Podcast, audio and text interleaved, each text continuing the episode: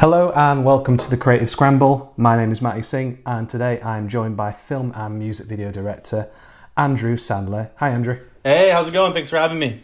No worries. Um, I'm going to big you up a little bit, dude, because you've got quite an impressive resume. So, for the folks that don't know, Andrew is an award. I'm ripping this from your website, by the way, but Andrew is an award winning filmmaker based out in LA. You have a ridiculous portfolio of videos that have amassed well over a billion views, I believe.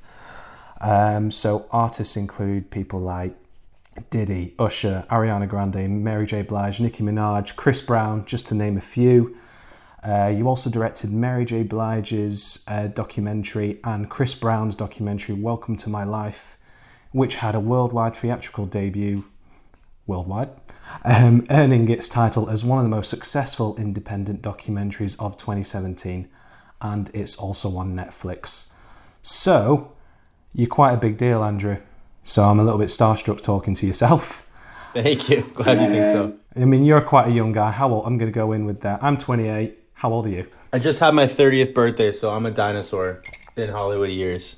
Uh, it's all downhill now. It's all downhill. Yeah. um, no, you still we're still babies, really, in the grand scheme of things. So incredible what you've achieved so far. Um, first and foremost, can you? I mean, give me a bio of your career so far, so you can go back into how you first got into filmmaking and kind of the first steps of how you got your break into the industry. Sure. I mean, I feel like you did such a, a good job at my bio. Um, so uh, basically, I started uh, making short films, um, as do a lot of people in, in high school, um, on my little DV camera. There was a film class at my at my high school where we had to make. It was a film studies class, but we had to make short films um, every now and then, and that was when I really first developed a love for filmmaking um, behind the camera. Um, I had Final Cut Pro Seven back then, so I remember, you know, transferring from DV tape, recording capture into Final Cut Pro Seven and I remember the first time classic. Yeah, classic. And the first time editing my my short film and um, playing with with sound effects and, and creating a mood with with music and bringing all the, those elements together, I knew that this is definitely what I wanted to do the rest of my life. So I pursued that and ended up going to uh, USC Film School. Um, and there is when my career really really blossomed and took off because I got to experiment with different different cameras, different formats, and just kind of take my learning experience to a whole different level. Um, and this is back in 2000, was this 2008? So I remember my, my last year at USC is when the, the Red One first came out. And uh, toward the end of my, my uh, experience at USC, I got my hands on one of those. And that kind of changed the game, I feel like, for me and, and uh, most filmmakers because up until that point, you know, really wasn't accessible for someone my age to even, you know, think about being on a music video set with with a with a major artist because one, it was expensive, and two, you know, all the videos were going to the top dogs at the time. Um, you know, people I looked up to like Chris Cunningham and David Fincher and Mark Romanek and Jonathan Glazer. And those were kind of the directors at the time that were doing all the top videos. And when the Red One came out, it kind of changed the game for everybody and kind of uh, made it more accessible for people like me to be able to shoot uh, a music video, a big music video on a small scale. So my first, my first first music video out the gate from USC, I went to USC with with Romeo Miller.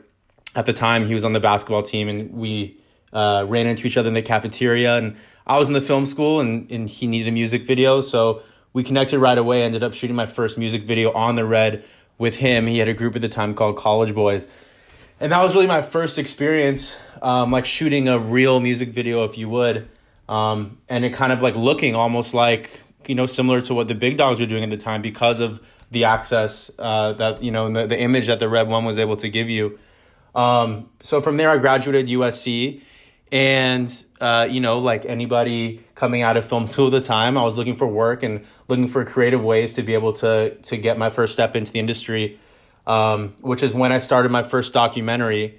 This was also around the time that the Canon uh, 7D came out and 5D. I don't know if you remember that, but it was a big deal when it first came out because that also was a way for new filmmakers to have access to a pretty good looking image that was pretty comparable to a lot of the stuff the big guys were doing.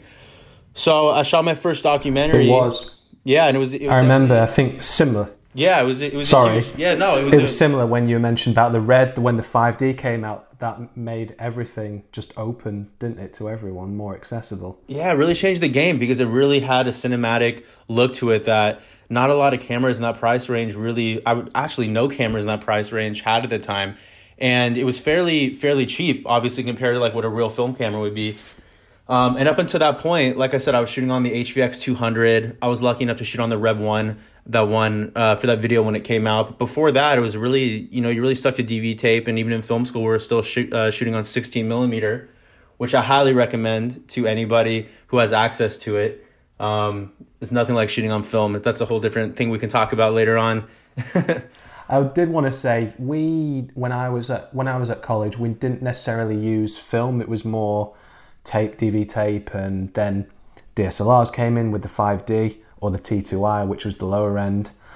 Um, did you guys get to use much film? Like you mentioned, 16 mil or 35 mil, because that's a unique experience in itself. Yeah, definitely. I feel like I feel like I went to when I went to USC when I went to film school it was right like I said right on the cusp of when technology was really shifting in the industry. Like I said, you know, right when I graduated was around the time that the Red 1 came out and then the 5D and 7D. So I went to school at a very interesting time because when I went or before I, you know, before people who came before me, you really kind of had to go to film school in order to get access to some of the toys that you wouldn't necessarily have access to just you know, just being, you know, wherever you're from or, you know, outside of film school, such as like a 16 millimeter camera with film, um, or even access to 35 millimeter cameras or anything higher up than a DV camera. And so for me, going to film school was really the ability to have access to, you know, Avid systems and, and things that I didn't really have access to outside of film school. Now it's a whole different ballgame because now, you know, you can, there's so many, you know, amazing people, even on YouTube, just teaching you, you know, things that, um, I learned in film school, and you know I don't necessarily think or think you have to go to film school now, but back then I, you know, I feel like you kind of almost did just to be able to have access to to the toys, you know. For sure, I was gonna. That is another debate of, especially um, a few years ago in England, our university fees tripled uh, per year. So it went from three grand a year to nine grand a year. So for people wanting to do TV and film, I don't think it's the good a good idea now. I mean, looking back, it was great for me because I met people and it was a great way to network. It was like a media college called FutureWorks where they had audio students, game students, so people who could do CGI animation as well as people who wanted to produce, people who wanted to be camera ops and think and or or sound boom ops and things. Um, but I think now there's so many meetup groups and there's so many Facebook groups like Black with No Cream, which we'll touch on later. You can just kind of get involved and do things yourself. For sure, and I mean, the totally all those things changed the game. Even even social media. You know, like when I was at when I was at USC, I think to even be on Facebook back then, you had to have a college email address. I'm like really dating myself right now. Things have really changed, even just in the last eight years. It's it's really crazy to see, but you know, for some people, film school works for them. Everybody learns differently, and to be able to sit in a class works for some people, and for other people, just you know, having experience just in the real world is enough for them. Especially if you're super intuitive when it comes to filmmaking and knowing how to manipulate the medium, and it just kind of is this sixth sense, like it it was for me. But film school for me, like I said, enabled me to really play around and meet a lot of great people, but also use the same toys that at that time the big guns were using to be able to be in a you know a real Foley stage and have access to Avid and and 16 millimeter film and the you know the amazing professors that were there. So for me at that time, it was the perfect experience that gave me the knowledge and resources to pursue my career in the industry. Definitely. I think everyone has their own individual path, whether it be there's the stories of Spielberg and Tarantino who kind of did it without the film school, but plenty of big directors, including yourself as well, that went through a more traditional route. So you're all on your own paths. Trust your own journey, people who are listening. Um, I wanted to switch it up to kind of your break into riveting entertainment. Um, so, Riveting Entertainment, for those who don't know, is a big production company out in the States, in LA, that work on some of the craziest, biggest music videos for the biggest artists in the industry. And I believe you got into there through, was it director Anthony Mandler? Yeah, um, yeah. Anthony Mandler was was always a director I looked up to at film school. He actually went to USC uh, before me. So he was somebody I looked up to as far as you know his path and career in the industry, and the work he was doing was was unmatched for me at the time. The stuff he was doing with Jay Z and Rihanna, and the way he was able to bring uh, a real cinematic and narrative look to music videos blew me away. So when I graduated USC, I found out we had a mutual friend in common who uh, linked us, and Anthony got coffee with me one day and was able to give me some mentorship. And I think he was going off to do a film at the time, so he, because of that, he connected me to Andrew at Riveting to kind of take over the mentorship pro- process. Um, so I met with Andrew Riveting, and things kind of took off from there. You know, he kind of took me under his wing and put me on a lot of the stuff they were doing with Chris Brown at the time. So this is Andrew Listerman. Yeah, this is Andrew Listerman. So you know, he has a you know long relationship with Chris Brown, and you know his work with Colin Tilley was you know uh, back then. You know, everybody was looking up to the stuff that they were doing at the time. So to be able to have the opportunity to meet Andrew and work with Riveting was huge for me at the time, and that's uh, you know that's how I got my first break in the music video industry. So Andrew Listerman, for those who don't know, is the CEO or the founder of Riveting Entertainment. Um, so when you got in there with Andrew, were you did you sort of start up lower, or did he think this guy's got some talent and I'm just going to give you some opportunities to see what you can do, let let you fly? Um, I had two music videos lined up at the same time I met Andrew. One of them was with um, LMFAO and Wilmer Valderrama, and the other other one was with Swedish uh, Steve Angello of Swedish House Mafia, and that was kind of at the same time I met Andrew. So it was kind of a mutual thing where um, Andrew um, helped me get those videos done. And at the same time, he had some videos coming up with Chris that he put me on. Um, so right off the bat, we were we kind of just jumped into production, and um, you know I didn't know everything at the time, to be honest with you. But I feel like that's just kind of how you have to pursue these things sometimes. Is you know say say yes and figure it out later. And I learned a lot just from those sure. first from those first videos and just being on set and just watching and, and observing how everyone worked. I le- picked it up pretty quickly. And so my first Chris Brown video was Love More with Nicki Minaj, and I was kind of after the two videos that I brought to Riveting, that was my first video um, kind of that they brought me, and I was able to be a producer on that because um, I both I produce and direct. So being a producer on that, you know, I very quickly learned the ropes, being able to co-produce with Andrew and watch how he uh, worked with the crew and put the production together, and then the rest is kind of history. Awesome. Just to backtrack a little bit, you mentioned LMFAO and Steve Angello, big names in the music industry. How did you get those sorts of opportunities? Because that's still high level stuff before sort of in tying with riveting entertainment.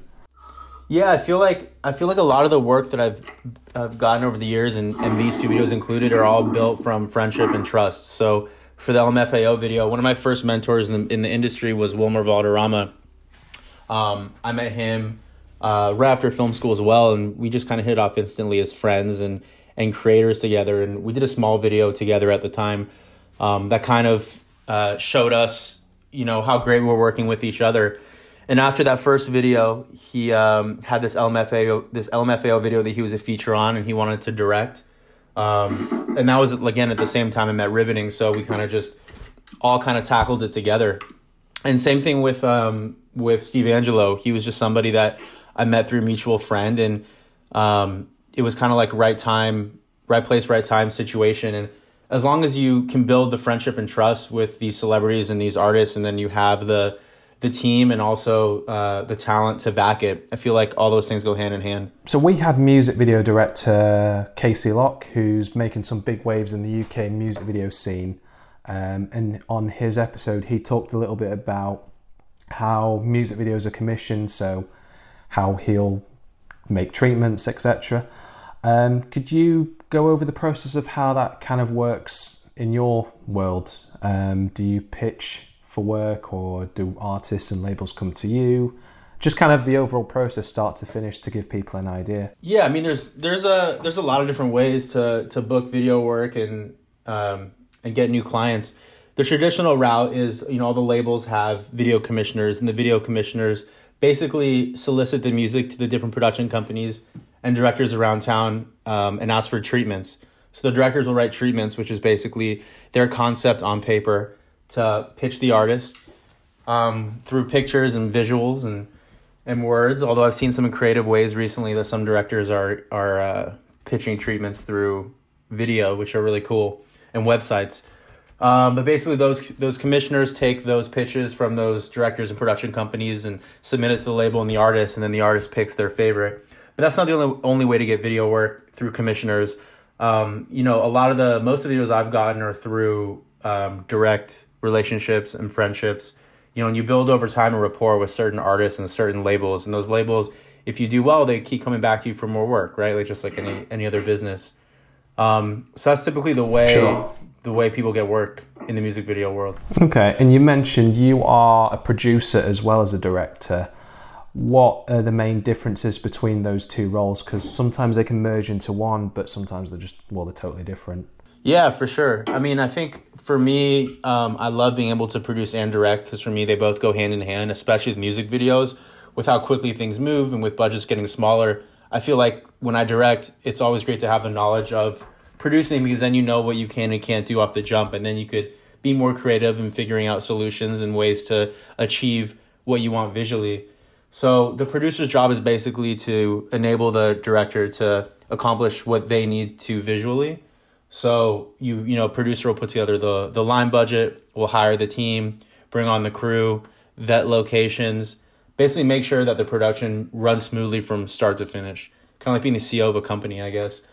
Whereas a director, the director kind of has to have tunnel vision in some ways. Who's basically the you know the captain of the ship creatively.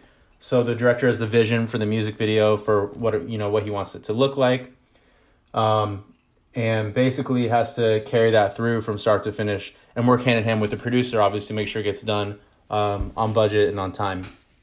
Speaking of budgets, obviously we're living in the digital age where things are more accessible and affordable. But I'm guessing at your level, like they are pretty high. So what sort of budgets do you tend to work with? If I'm being too intrusive, then feel free to not share. So I mean, I, I feel like now, kind of like I said earlier, I hate to be like the old guy, like preaching this, but now it's just it's completely different from when it was, even when I first started. But even before that, like I mentioned, you know, back in like the you know MTV days, you know, no one was really doing videos for anything under than you know 100k, 150k, and there's definitely a lot of those videos still going going around. But there's also the small videos that you know, and to me, when I say small in terms of what I do, is you know 30k to me is a smaller size video. Um, but there are directors out there getting videos done for, you know, 5,000, 10,000. I feel like if you're just getting started out, it's important to be able to do those to gain the experience and kind of work your way up. Um, so to answer your question, I mean, I do videos, you know, from budgets ranging from $30,000 up to $200,000. Um, and it's never enough. does that pressure ever get to you? It's never Like, you're- enough. So for people thinking that more money, you know, directors think that more money is going to solve all their problems, it just there's more problems every step of the way. More money, more problems, isn't it? I've actually some of my favorite videos are done I've done are the smaller budget videos because you have to think outside the box. You know, to me when it's when it's too controlled is and too safe and too easy sometimes is when you don't always get the best content. So for me, you know, sometimes being under the pressure of a budget sometimes works in my favor. I was going to say when I was making videos, just in same thing in when I was at uni. Um, some of the best early music videos me and my friend made at the time were the ones where we turned upon the location on the day at the location. We'd never seen it before. We had about three hours to film it, just a couple of DSLRs in hand and a couple of lights, and we just winged it basically. We just sort of made it up as we went, and they're still to this day some of my favorite videos that I've ever made and edited. Just because you had to really think on your feet and right, what can we do? Right, let's that's that looks cool. Let's rearrange this here, and yeah, you can get some awesome results by a little bit of movie magic that way. Exactly. I mean, I did a, a, a 60 a 60k video uh, two weeks ago, and we we lost our location the day before. And it's like those things happen. You know, no matter if you're dealing with you know ten thousand dollar budgets or one hundred fifty thousand dollar budgets. Unfortunately, there's always those those hurdles you have to overcome and think outside the box. Definitely. I mean, do you feel that pressure sometimes of I'm working with a massive crew, I've got a big A-list artist um, here, I've got a label maybe breathing down my neck, um, and all these maybe on-set problems can happen. People all coming to you, what do we do? What do we do? Do you ever get stressed and overwhelmed with that, or do you kind of take it in your stride? I, you know, I definitely take it. You know, I definitely it's something that I think that you learn over time. You learn how to how to deal with, and everybody manages stress differently. You know, for me, it's something I feel like I've I've definitely gotten better at over the years. And there's always a voice in the back of your head that you know want, wants you to be stressed out, but the reality is that being more stressed out doesn't solve anything. So if I've learned mm-hmm. anything over the years, it's that you know no matter you you just have to go into these things knowing that curveballs are going to get thrown your way it's never going to be perfect. Like when you step on set, you just have to expect and know, especially you know music videos. You're dealing with celebrities and and artists, which is different from dealing with actors on feature film sets and movies, um, mm. because there's a lot more that goes into an art, like a, a music artist, if you will, and what they're willing and not willing to do.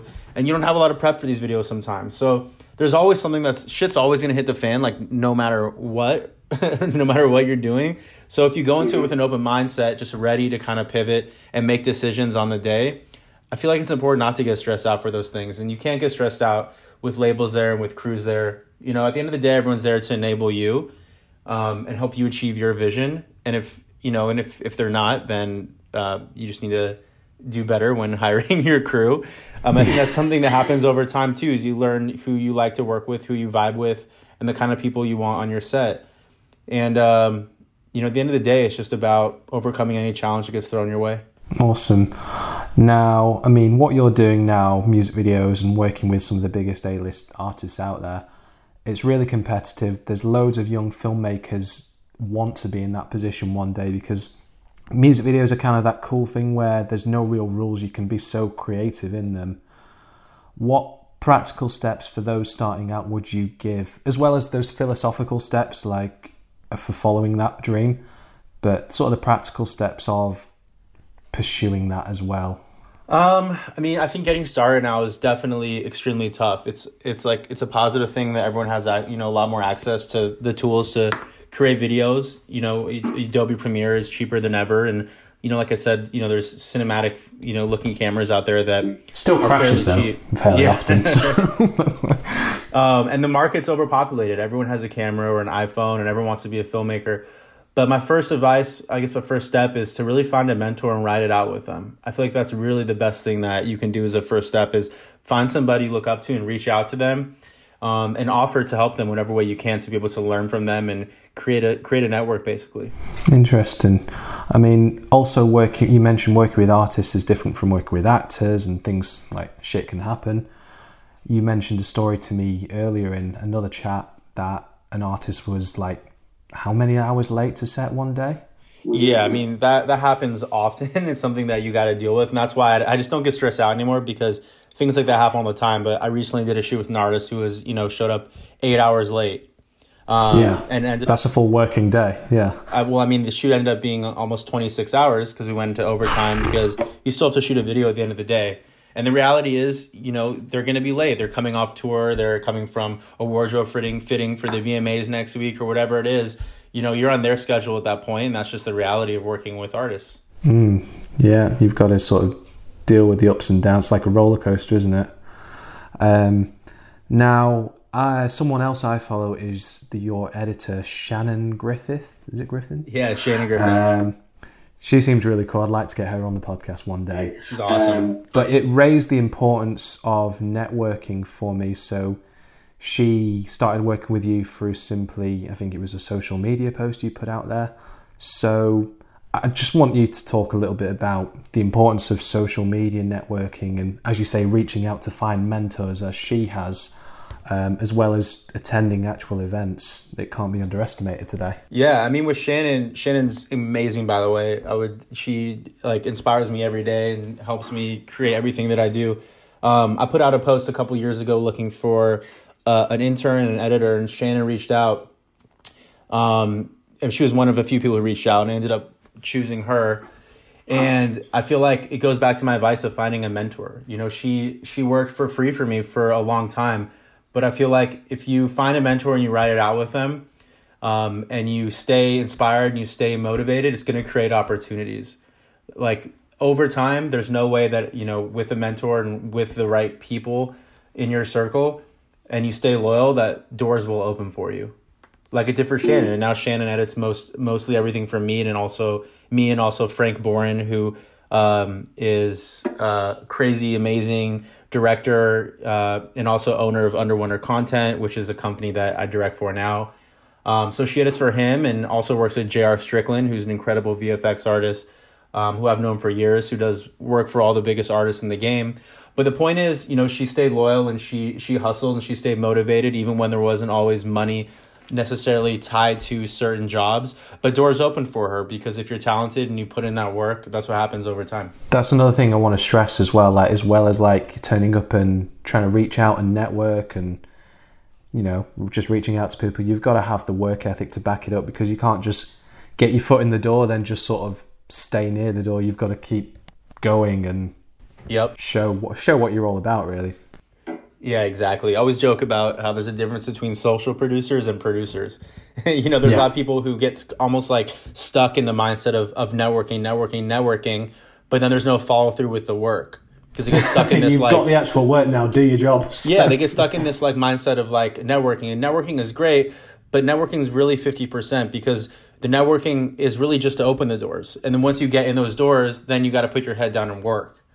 You know, so mm. it's you got to network until the right opportunities open up and then once those opportunities open up you got to do the work. And then once you come out of those opportunities and you did the work and the jobs are done and whatever else then you can go network a little bit more if you need to. But it's important not to get stuck in the cycle of networking because it's a dangerous place to live in. The hollywood, hollywood way right? Yeah. But by putting in that work initially once you have got that foot in the door so to speak the network passively grows because you all these people you're surrounded with see this person's good at their job and they're great to work with, and it just grows on its own that way. You don't have to. It's sort of the snowball effect, isn't it? It just grows and grows. Yeah, it's definitely definitely a balance. You know, you, a lot of a lot of uh, this industry, I feel like no matter what position you are, is being intuitive. You have to make sure that you're networking, and when the doors open with the right people, that you stay hungry and loyal and keep running through those doors when it feels right, because those opportunities will turn to so much more down the line. Awesome. Oh, I feel so motivated. um, I'm going to make a little segue now to documentaries yeah. compared to music videos. So, was it the Mary J. Blige documentary? Was the first one you made? Is that correct? Well, the first documentary I, I ever did um, was out of film school. I was I was hungry and I was looking for a job, and I met this entrepreneur named Ryan Blair, who had a book at the time called uh, "Nothing to Lose, Everything to Gain," and it was he was a self made entrepreneur who started a, a, a business that was worth um, a billion dollars. And wow. um, he was somebody that I met and I started doing small video work for um, after college. And at that time, there was a lot going on in his life. And he asked if I wanted to kind of come, come on in a more full time capacity of creating some sort of documentary around the book. And the he had a book tour at the time and um, was launching this business and all these things. So anyway, that was kind of my first experience in documentary filmmaking as a one man band. I never really thought before that about documentary filmmaking at all. So it was just something I kind of just fell into, and having the know all of you know at that time, um, I edited, I shot, I kind of did everything. So I was trying to uh, cast a wide net, if you will, and just kind of like see where I landed, and hopefully wherever I landed would be my door into the industry. We could talk mm. about that later too, because that's also important. I feel like. Um, so I shot that all on like my Canon 7D. I edited the whole thing.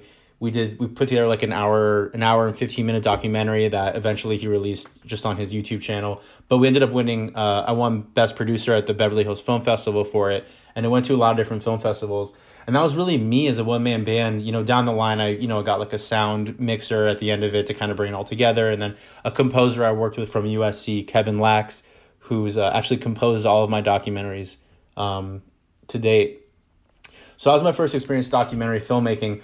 So around the time I finished the doc is when I started getting heavily into music videos at Riveting and started producing a lot of videos for Chris Brown. And after about, I think it had to have been probably about 20 music videos with Chris, that I talked to Andrew Listerman about the idea of doing some sort of documentary on Chris's life because there wasn't really anything that he had out there at the time. So because of my experience doing that previous doc, I had the confidence to know that it was something that I could get done and it was something that I enjoyed doing. Because um, for me, it's always been about doing feature films. At the end of the day, music videos for me is is fun and I, I love the process, but really it's a training ground for what for the bigger picture goals that I have. And documentaries, because it's feature length and because there's the added element of dialogue and music, is a little bit closer to to what I want to be doing with scripted films. So when I pitched when I pitched Chris Brown's documentary to Andrew Listerman and, and Chris Brown, they and they said yes. That was kind of uh, I guess the first big picture doc that uh, I did at the time. I believe I heard the story. You made like a sizzle from archive material, um, which is to this day. So you use that as a pitch for the documentary, um, but also that's the intro of the documentary, which is on Netflix for folks who want to check that out. Yeah, exactly. So the documentary world, I suppose, it is. It sort of hones your craft as a storyteller because it's a totally different art form. You've got to sort of create that story. They say documentaries are more you shoot, then in the edit you find the story. Whereas a film, you have the story and you shoot the story. Um, have you just found that process of documentary filmmaking? Yeah, I mean, with with with music videos, it's different because you it's it's, it's more two dimensional in the sense of you know you just have to really think about the visuals, and then if you have cool visuals in the can, then it's really an editing game because you could make anything kind of look cool through editing. But then when you get to documentaries and you have this added element of dialogue, it becomes a whole different a whole different beast. Um, because when you're working with dialogue driven material, music's important, but it's more about creating the mood. That was crazy experience because um, of all the different. Oops, sorry, I just dropped something. That's um, okay. let, me, let me backtrack actually a little bit. Okay. So when you add the element of dialogue uh, to the filmmaking process, it just is a whole different beast. So at that time, I did the sizzle, which ended up being the intro for the documentary like you said, that's on Netflix. Um, and then once they loved that and we, we got approved, we kind of made a hit list of, of what artists we wanted to get interviews from to complete the film. So with that list and with the help of Listerman and also Chris Brown's manager at the time, Mike G, um, I went around, I interviewed everybody that you see in the doc now. So I traveled everywhere from, um, I think I interviewed J Lo in San Francisco. I went to Mike Tyson's house in Las Vegas. Oh, I hate you. I hate you so much. I went to uh, I went to DJ Khaled, but that was interesting because you know you have an hour of time with these people and sometimes less. I think with J Lo, I only had um, I could only ask like six questions because she was filming American Idol at the time, and we only. God, how how was J Lo? Was she cool? Oh yeah, she's incredible. She's so sweet. Oh nice. You know, she was she had 15 minutes during uh, American Idol rehearsals, and and she gave it to us and you kind of documentaries is a fine balance between having a plan but also just being open to kind of whatever unfolds kind of you know running with it and that's what's fun for me is that it really is this middle ground between music videos and feature filmmaking um, in a lot of ways awesome um I forgot what I was going to say now. So, what is the process? Did you have a the idea that this is going to go into the, the cinemas, this is going to go onto Netflix? how, once you've made the documentary, how what is the process of getting a documentary out of there? I mean, I suppose it's easier with someone with a name like Chris Brown attached to it, um, but can you give us an insight into that? I mean, it's definitely easier when you're doing a music doc and you have a big artist like Chris Brown, or later on when I did Mary J. Blige's documentary, to kind of have that in the back of your head to know that kind of no matter what, something will happen with this documentary because of the names involved Whereas if you know sometimes if you're doing a documentary that's not necessarily a music doc or around a celebrity, there is kind of that that uh, that if situation, you know, like what happens if you know nothing happens with this because it's not guaranteed. You know, luckily with Chris, it gave me the kind of the confidence to know like okay, this is going to end up on some big like some big platform. We're going to keep pushing forward no matter what because you know with Chris's documentary, we didn't really rely on a lot of um, we didn't on actually any like footage that he had from from the past. If you watch the documentary on Netflix, it's pretty much interview based with all different celebrities, and then we lean on we lean on archival footage just to kind of support what everybody's saying. But along the process, you know, when we first started, we only had two, three interviews that we did. And as you keep doing interviews and you discover more things that people are saying about Chris, then your your question list kind of evolves. And we really didn't even know the film we were making until about halfway through it, until we had a lot of the interviews in the can. So that's definitely a fun part of it for me making documentaries is one, it's constantly changing, and two, you have to always be ready to let it evolve into whatever it wants to be. Mm. What are some of your favorite documentaries? Um, Let me think about that. Put you on the spot there. I know. Um, I just actually, well, not just recently. I saw. Um, oh my God, I'm blinking right now. Give me one sec. I'll say, I think I, I just spoke to you before we went live with this that Formula One documentary on Netflix. Yeah. Some of the some of the access they have is incredible. There's a point where there's a boom up holding the microphone over just an intimate conversation between the driver. Um, think it was Alonso and one of the like the his race team owner, the head of the operations there, and he goes, Can, "Does he have to be here?" He just says it like, but it's just so intimate. Like the cameras, they're, they're in places they have no business being, but it makes it so interesting. That's funny. Yeah, I remember. I remember seeing uh, the Defiant ones when it first came out. That's I good. think- That's yeah, good. it actually came out the same year that we released Chris's doc, um, and that just blew me away. The direction with that and the way they uh, interviewed everybody and the way it was edited was really inspiring. It was actually it was after we finished his Chris's doc, so you know it didn't really help me with inspiration as far as Chris's doc, but it was just something that I watched and I was blown away by. I think I watched it two or three times because it was that good and that inspiring.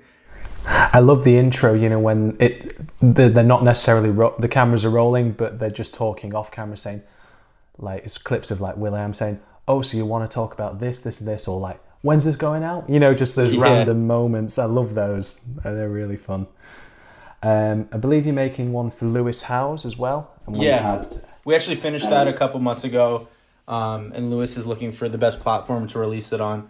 Um, that was definitely a different experience. Like every, I feel like every documentary. I mean, I've done four now. Everyone is just a completely different experience and process. Chris's doc was over the period of two years, um, and not necessarily full time for two years because we would do, you know, say two interviews this month, which is two days, and then we wouldn't have anything for a month. We would just be casually editing or figuring out who the next person to interview was. So that extended over two years. Um, and then Mary J. Blige's doc was actually about her album at the time. So we literally spent uh, three months in the studio with her while she was finishing her album, which was a crazy experience. But that was just about that that album. So it was three months of filming, and then I think three months of editing. So six months total.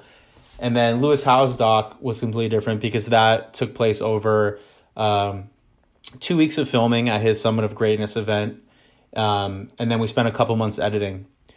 But yeah, for me, no two docs are alike, and it's such a crazy process. I recommend to anybody who's starting a doc or thinking about doing a doc is you have to love whatever it is that you're doing because it could be a six month process, it could be a three year process. You never know. I love. I know it's a different type of documentary, but the David Attenborough, like Planet Earth ones, they filmed it. They're filmed over years to, to just to craft those moments that are just just magic, aren't they? You have to have patience. That's for hmm. sure. You strike me as someone who's very well. Obviously, you're very ambitious and entrepreneurial. So, I mean, you already achieved so much. What what drives you? Why do you why do you do what you do? I mean, I've just always had this hunger for more. Always, like even since I was a little kid. Um, you know, even even sometimes to a fault. You know, even when I'm when I started off doing music videos, I was always comparing myself to to like the guys I looked up to because for me that's where I always wanted to be. And for me, it's it's definitely never enough. And my big picture goals are to do feature films. I actually just optioned my first feature film to um, a producer I've looked up to for a really long time. And you know that's a crazy experience. You know we're just at the beginning of it, finishing rewrites, and we'll go to casting soon. Um, so that's kind of my next my next goal. So I think it's important just to always just always have big picture goals and you know uh, higher plans, but also keep doing the small goals. You know, like I still, you know, even with that process, I'm still doing the music videos. I just did one um, last week for Pitbull, which was like a huge bucket list for me because he's somebody I've always wanted to work with. I think it's for me, it's just having a hunger and you know making clear goals for yourself that are big picture goals and also small picture goals. What's the difference between a big picture and a small picture goal in your head? I mean, for me personally, you know, a big picture goal is is a, a scripted feature film because that's something that takes years years to make, and you know they get put together and they fall apart, and you know it's just such a long process. So for me, that's why it's a bigger picture goal because it just takes so much longer. Whereas a music video, you know, I could book one today that shoots in four days, and to me, that's just it's it's not smaller because working with Pit- Pitbull was big for me. So I don't mean smaller in a sense of like uh, You don't mean sense small. You don't mean small in a sense of time scale. Yeah, I mean, because it was still a big achievement for me, but you know, I think it's important to be pursuing, to always be hustling and always be working on anything you can get your hands on, and not just so focused on the big picture that you're just sitting around waiting for things to happen. hmm What do you do to sort of stay mentally and physically healthy? Because it sounds like you lead this bit of a whirlwind lifestyle. Like you're flying this place, you're you're in Miami. You said to me you're going to New York, and then it can be quite long days, especially in the music video world, with as you say the 26 hour shoots, which is which is an anomaly to be fair, but it can happen. How do you keep yourself fresh?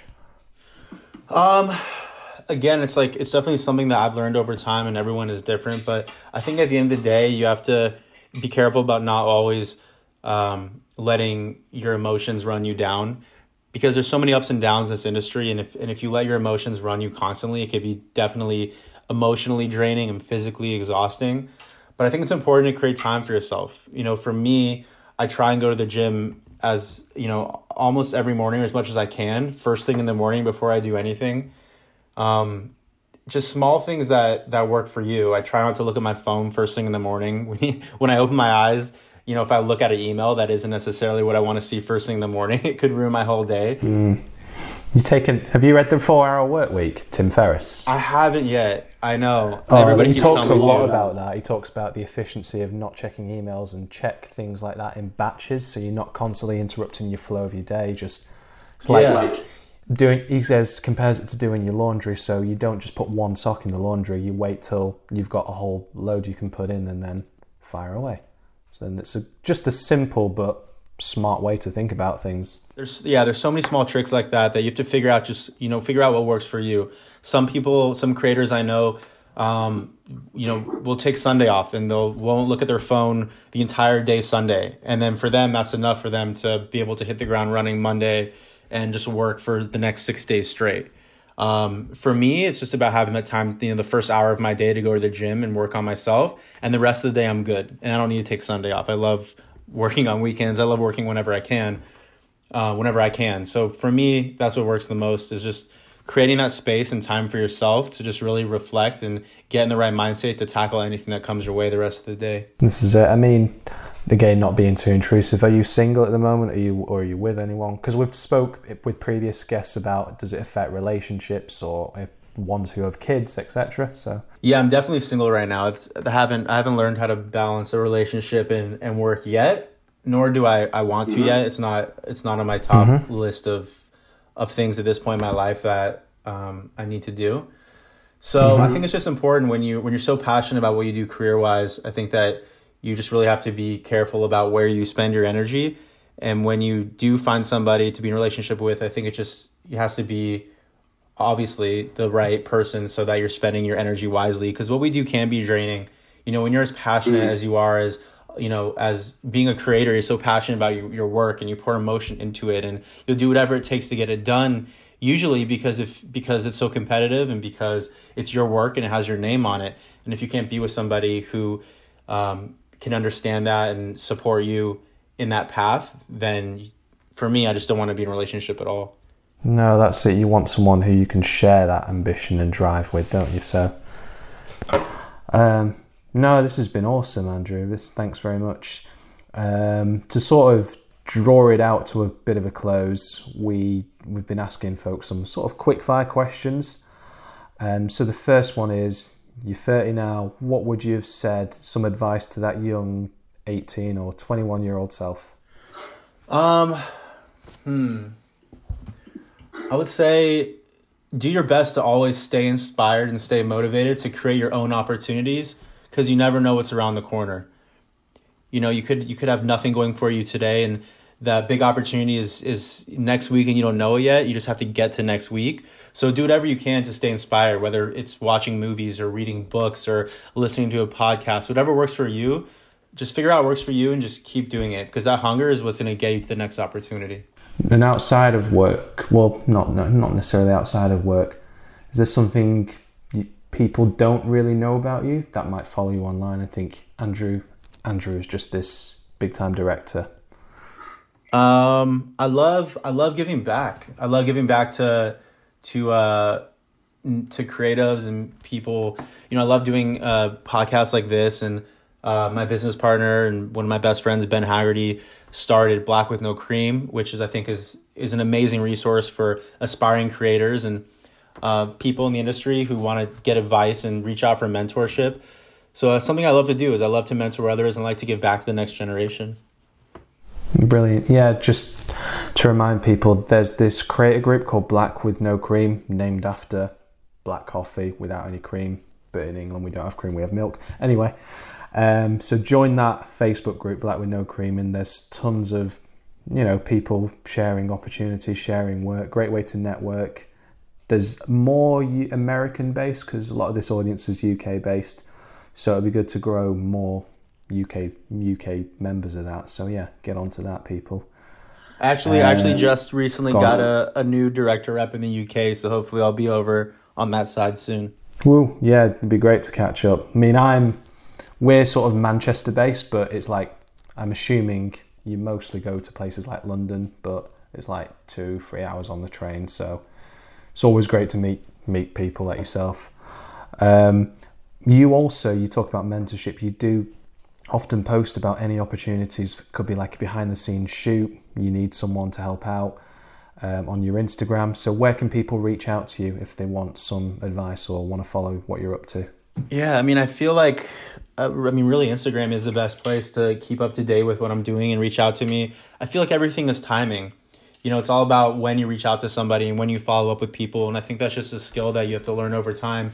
Um, there's a lot of people I've been mentoring recently that, um, you know, it really just happened because they have, you know, because they sent me a DM or they reached out at the exact time that I needed help with something. And sometimes, you know, that's how those things align. It's just it's just timing. So look out for all those posts. You know, when Ben posts something about needing um, an intern in New York, or when I post something randomly about needing BT, you know, BTS, just keep your eyes open for those opportunities, and um, yeah, just keep creating. Awesome. Uh, if there's anything else you'd like to share, um, I thought of a funny story, kind of. If you want to use it, yeah, go for it. Bring it in. Let's end on something fun. Uh, one of um, let me backtrack. So uh, I did at one point. I was I was doing some video work for a bunch of DJ, DJs, you know, who all ran in the same group: Steve Angello, Swedish House Mafia, and I was doing one for uh, Norman Doray, who's an incredible European DJ. Reached out to me and said to say that they you know wanted to come to LA to shoot a music video. They had a budget. I was like, cool, sounds good. Send me the track. They said, cool, we have the track, and we kind of have a light concept. We love bowling, so we want to do a concept around bowling. I'm like, okay, huh, that's random, but all right, cool. I've never done that before. Sounds good. So they wanted this narrative based concept where they're bowling against each other, and it's like this bowling um, championship, if you will. So they fly to LA. We start shooting on set, and we start shooting the bowling stuff. And Norman goes up to bowl, and they start just throwing gutter balls, one after the other after the other, um, which obviously wouldn't work for the concept because the concept is like these are championship bowlers bowling against each other. Um, so I pull him aside. I'm like, "Yo, have you ever like bowled before?" And he's like, "No, we've actually never bowled before. Like this is our first time bowling." But this is like a concept that like that they wanted to do. Like they reached out to me and was like, "We love bowling, want to do it." So that was a curveball when I was on set because um, we had to use hand doubles basically for everything to be able to get like all the all the shots of like the pins falling down. Hand twin in Friends or something like that. Yeah, and I just thought it was so funny because it was something because they didn't tell me they'd never bowled before, and it was like this concept that they wanted to do about bowling, um, and it was the first time they had ever bowled. So that was kind of like a curveball, literally, um, that we had to figure out. So if you ever watch watch the video, it's called Strong. It's on YouTube. Um, they actually got better throughout the day though, which was funny. Like they definitely ended up getting a few strikes on their own, but the first half of the day was rough, man. Basically, they reached out to you saying they want to do something fun and you film it. I always say music videos like the Wild West because you never know what to expect. on that note, man, it's been a privilege talking to you. Thank you very much for your time. Thanks for having me, man.